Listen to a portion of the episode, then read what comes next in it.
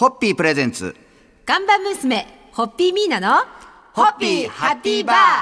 皆さんこんばんは、ホッピーミーナです。こんばんは、落語家の立川しらるです。えー、今週はミーナさんがスタジオではなく、リモートで、私がスタジオでという形で、はい、すみません。させていただきたいと思いますは今、赤坂におります。はい。で、あの、今日はですね、7月15日というと、ホッピーの発売記念日ですが、はい。くしくもその日、はい。ミーナさんは慶応義塾大学の前野隆司教授が主催する幸福学のフォーラムに出席されたそうで、はい、えっとですね、これは、えー、慶応大学前野研究室と、あとパーソル総合研究所さんの、はい。えっと、ダブルの共催だったと思うんですけれども、あのーパーソル総合研究所さんと、はい、あの前野研で、えー研究して、働く幸せの七因子と、それと、不幸せの七因子って、これ別に、あの、対抗ではないんだけれども、はい概念的に、が発表になって、実はそれをパーソル総合研究所のメインでやってたのが同じ前野研の仲間で。はい。で、えーそれでですね、あの、いや、コロナになって、前野研、ゼミがズームになったんですよ、4月から。前野先生のゼミが。そう、ヒューマンラボって言うんですけど、はい。KOSDM の前の先生のゼミがぜあのズーム回線になったんですね。はい。で、これ土曜日の夜いつも19時が定例なんですけど、定刻なんですけれど、で、実は4月からずっと真面目にこの私がですね、はい出てるんですよ。ヒューマンラボに。そしたら、記者会見で発表になった研究をメインでやった、その前野研の仲間が、ゼミで先にちょっと発表してくれて。はい。で、これ面白い。これ私すごい、あの、うん、あの、私もこの人材育成組織を作るということをやってるけれども、えなんかなんか、はい、関わらせていただきたいなと思って、もう発表聞きながらずっとズームであのプライベートチャットを送っていてて。はい。うちもちょっと実証研究の方に協力をさせていただいて、で、記者会見後のそのフォーラムに、はい、一応登壇させていただきました。はい。今日はですね、その7月15日という、そのホッピーの発売記念日に、皆さんが参加された幸福学のフォーラムのお話をさせていただきました。そろそろ乾杯のご発声で締めていただけますでしょうか？はい、えー働く幸せ、働ける幸せ、仕事をすることによって得るたくさんの幸せに乾杯を捧げます。それでは、はい。ホッピーホッピープレゼンツ、ガンバ娘、ホッピーミーナの、ホッピーハッピーバー皆さんこんばんは。ホッピーミーナです。こんばんは、落語家の立川しらるです。えー昨日はミーナさんが慶応義塾大学前野隆先生主催の幸福学フォーラムでお話をされたという話題を紹介させていただきました。えー今夜はですね、ネットで掲載されているミーナさんの対談をご紹介させていただきたいなと思うんですけれども、ファインズ・ジェーン新経済連盟の公式サイトがあるんですが、人気となっているのが、企業の経営者、つまりヘッド同士が本音で語り合うヘッドバイヘッドという企画。はい。はい。その2回目のゲストに選ばれたのが、ホッピー社社長のミーナさん。はい。そして出前館会長の中村理恵さん。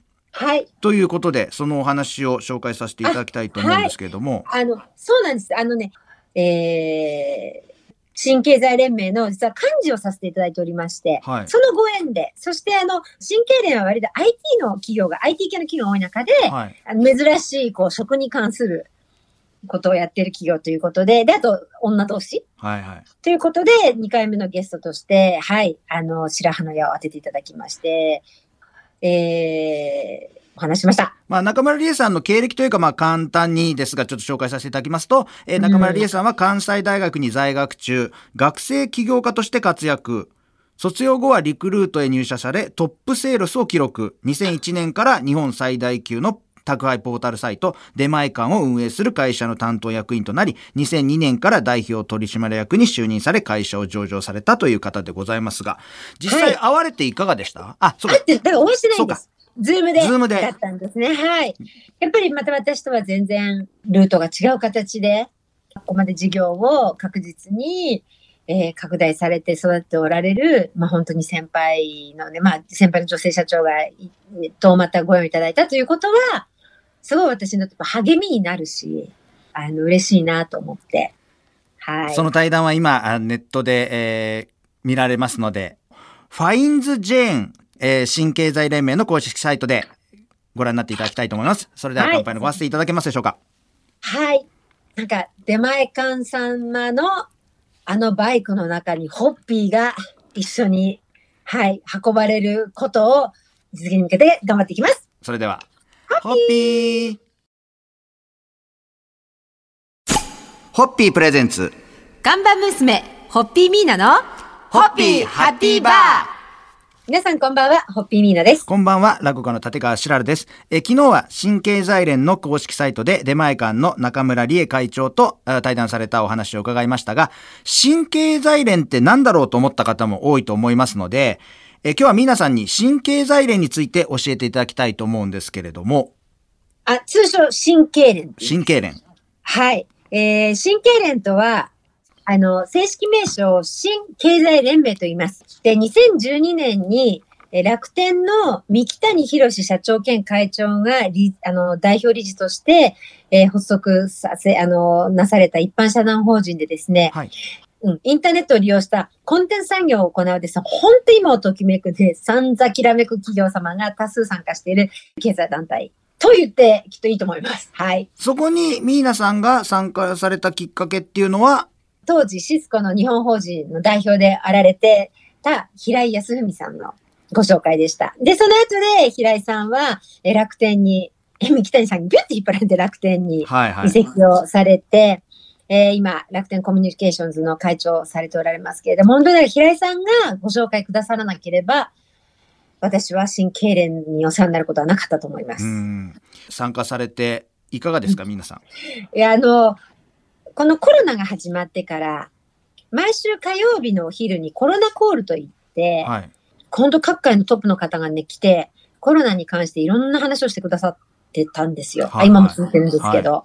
例えば、例えば、あの、えっ、と、衛生、公衆衛生学の渋谷先生とか、山中教授のお話も聞きました。へー。ズームを通じたリアルに。はい。本当にそのコロナという今回の現象をいろいろな角度から、その道の本当に今世界最先端に行く方々にご解説いただいて、あ非常にこのね、あの火曜日の30分のコロナコールがあの有意義で、刺激を受けながら。はい。で、いろんなことも新しい世界も知る、あの、教えていただいたし、はい。っていうことで、そんな非常にためになる刺激的な勉強を学びをいただいている場所です。ということで今日は神経連について皆さんにはいお話を伺いました。そろそろ乾杯のご発声で締めていただけますでしょうか？はい。えー、神経連で日本をリードする若き経営者の皆さんに乾杯を捧げます。それでは。ホッピーホッピープレゼンツ。ガンバ娘、ホッピーミーナの、ホッピーハッピーバー皆さんこんばんは、ホッピーミーナです。こんばんは、落語家の立川しららです。えー、今夜もミーナさんはリモートでの収録ということになりますが、よろしくお願いいたします。はい、はいお願いします。えー今年はホッピー社にとって節目の年に当たるそうで、そんなお話をお聞きしたいなと思うんですが。ありがとうございます。はい。あのー、え、えーっとですね、まあちょっとコロナのことで、あのーなんとなく、うふっと過ぎてしまったんですけれども、今年の3月6日に、えー創業115年を115年。迎えております。そして、この7月15日にホッピー発売72年を迎えました。はい。はい。そして今から17年前、ホッピー発売55周年を迎えたことを記念して作られたのが、その名もゴーゴーホッピと単純でしょ？はい発売はい55周年だからゴーゴーホッピーホッピー。限定で本当はやったんです。1年間の限定でー。。はい。でもそれがもうやっぱり好評でそうなんです。で、そ翌年からだと思います。定番商品。定番商品になって。なったんですね。えはい。であの、先日ミーナさんのフェイスブックにはさりげなく、けれどビッグニュースがつぶやかれた ということで、あの、はいその内容はですね、今年は17年ぶりにホッピーや何やらかに、やらの新商品をと考えて社内で初の試飲会もするとかしないとかと、ものすごい気になる情報がここに散りばめられてますが。そうなんです。そうなんです。まあもう、もうね、ここ2年ぐらいずっと温めてたんですけれども、えー、ホッピーや何やらかにやらの新商品を今考えてて、えー、新社内では新会も始まってます。もう試飲会が始まってるということで皆様がこの情報をはっきりと知るのも、まあそんなに遠くないことかなと思いながら楽しみに待っていただいて。はいまあいろいろと瓶、瓶の、あの、金型を作るとか、そういうとこから始めようかなと思っていて、あの、今あるものでフッとできるわけでもないっていう状況があったりして、点々点ですけれども。またさりげなく金型とか聞くと、またすごい興味が湧いてくるんで、ちょっとこの辺でそろそろ乾杯のご発声で、締めて、その時を楽しみにしたいと思いますんで、はい。皆さんお願いいたします。まあ、今年の冬ですね、はい。あの、お、あの、ぬくぬくとお家で、え親しい方と飲んでいただくホッピーが美味しい時期頃にお届けできたらいいなと思って準備してます。私も本当に心より待っております。それでは、ホッピーホッピープレゼンツ、看板娘、ホッピーミーナの、ホッピーハッピーバー皆さんこんばんは、ホッピーミーナです。こんばんは、落語家の立川しららです。まあ、熱狂的なファンがいるという点では、浦和レッズや阪神タイガースファンに負けていないのがホッピーファン。はい。ツイッターやフェイスブックなどでもたくさんの方がホッピーのことをつぶやき、ですよね。もう本当にいろんなグループもできております。はい。えそんな中、秘密結社ホッピー愛飲同盟というアカウントで、こんなエピソードが紹介されてました。えーうんホッピーを頼むと、マドラーがついてくることが多いけれど、その取り扱いにいつも困るという話題です。はい。瓶にマドラーやスプーンや串を入れると破損しやすくなり、かといってグラスに入れておくと目に刺さりそうになる。そこで、この方が取った行動は、使わなくなったヨットセイルをきれいに洗って、消毒して、マイホッピーマドラーホルダーを作りましたというのが、これ上がってるという。あーまあ、ありがたいですね。そうなんですね。瓶に優しくね、傷つかないようにそそういう気持ちでいていただけるってのは本当に。ありがたく嬉しいですよね。ね。ホッピーってガス飲料じゃないですか。はいはいはい。で、ガスって基本的に逃げたいという性質のものなので、えっ、と、容器に傷がつくと、そこが弱くなりますよね、体勢が。そうですね。で、その弱くなったところをすぐ見つけて、そこから逃げ出そうとして、そこにガスがブーッと集中するんですね。うん。そう、そこだけに実は一点見えない圧がかかって、で、パンと割れにつた、つながる可能性がある。うん。だから、瓶が傷つくことは危険なのです、実は。はいついついパンって入れたくなるじゃないですか、マドラーって。そうですね。そう。だから、あの、うん、そこをね、あの、どうぞ安全にやっぱり安心して召し上がっていただきたいので、はい、お気をつけくださいということをお伝えしてます。でもこんなね、使わなくなったヨットセールをきれいに洗って消毒してっていう、そのね、手間とそのね、何がいいだろうって考えてるっていうね、ねえありがたいし、なんか本当に嬉しいですよね。愛をね、はい愛を感じます。本当にありがとうございます。そろそろ今回終わせていただけますでしょうか。おかげさまでホッピーは今年72年目を迎えることができました。これも本当日頃ですね、えーホッピーを大切に育ててくださっている、あの、温かいホッピー応援団の皆様の愛のおかげでございます。これからも末なく愛し続けていただけるよう、えー製造元として、えー一本一本心を込めて醸してまいります。どうぞよろしくお願いいたします。ありがとうございます。それでは、ホッピー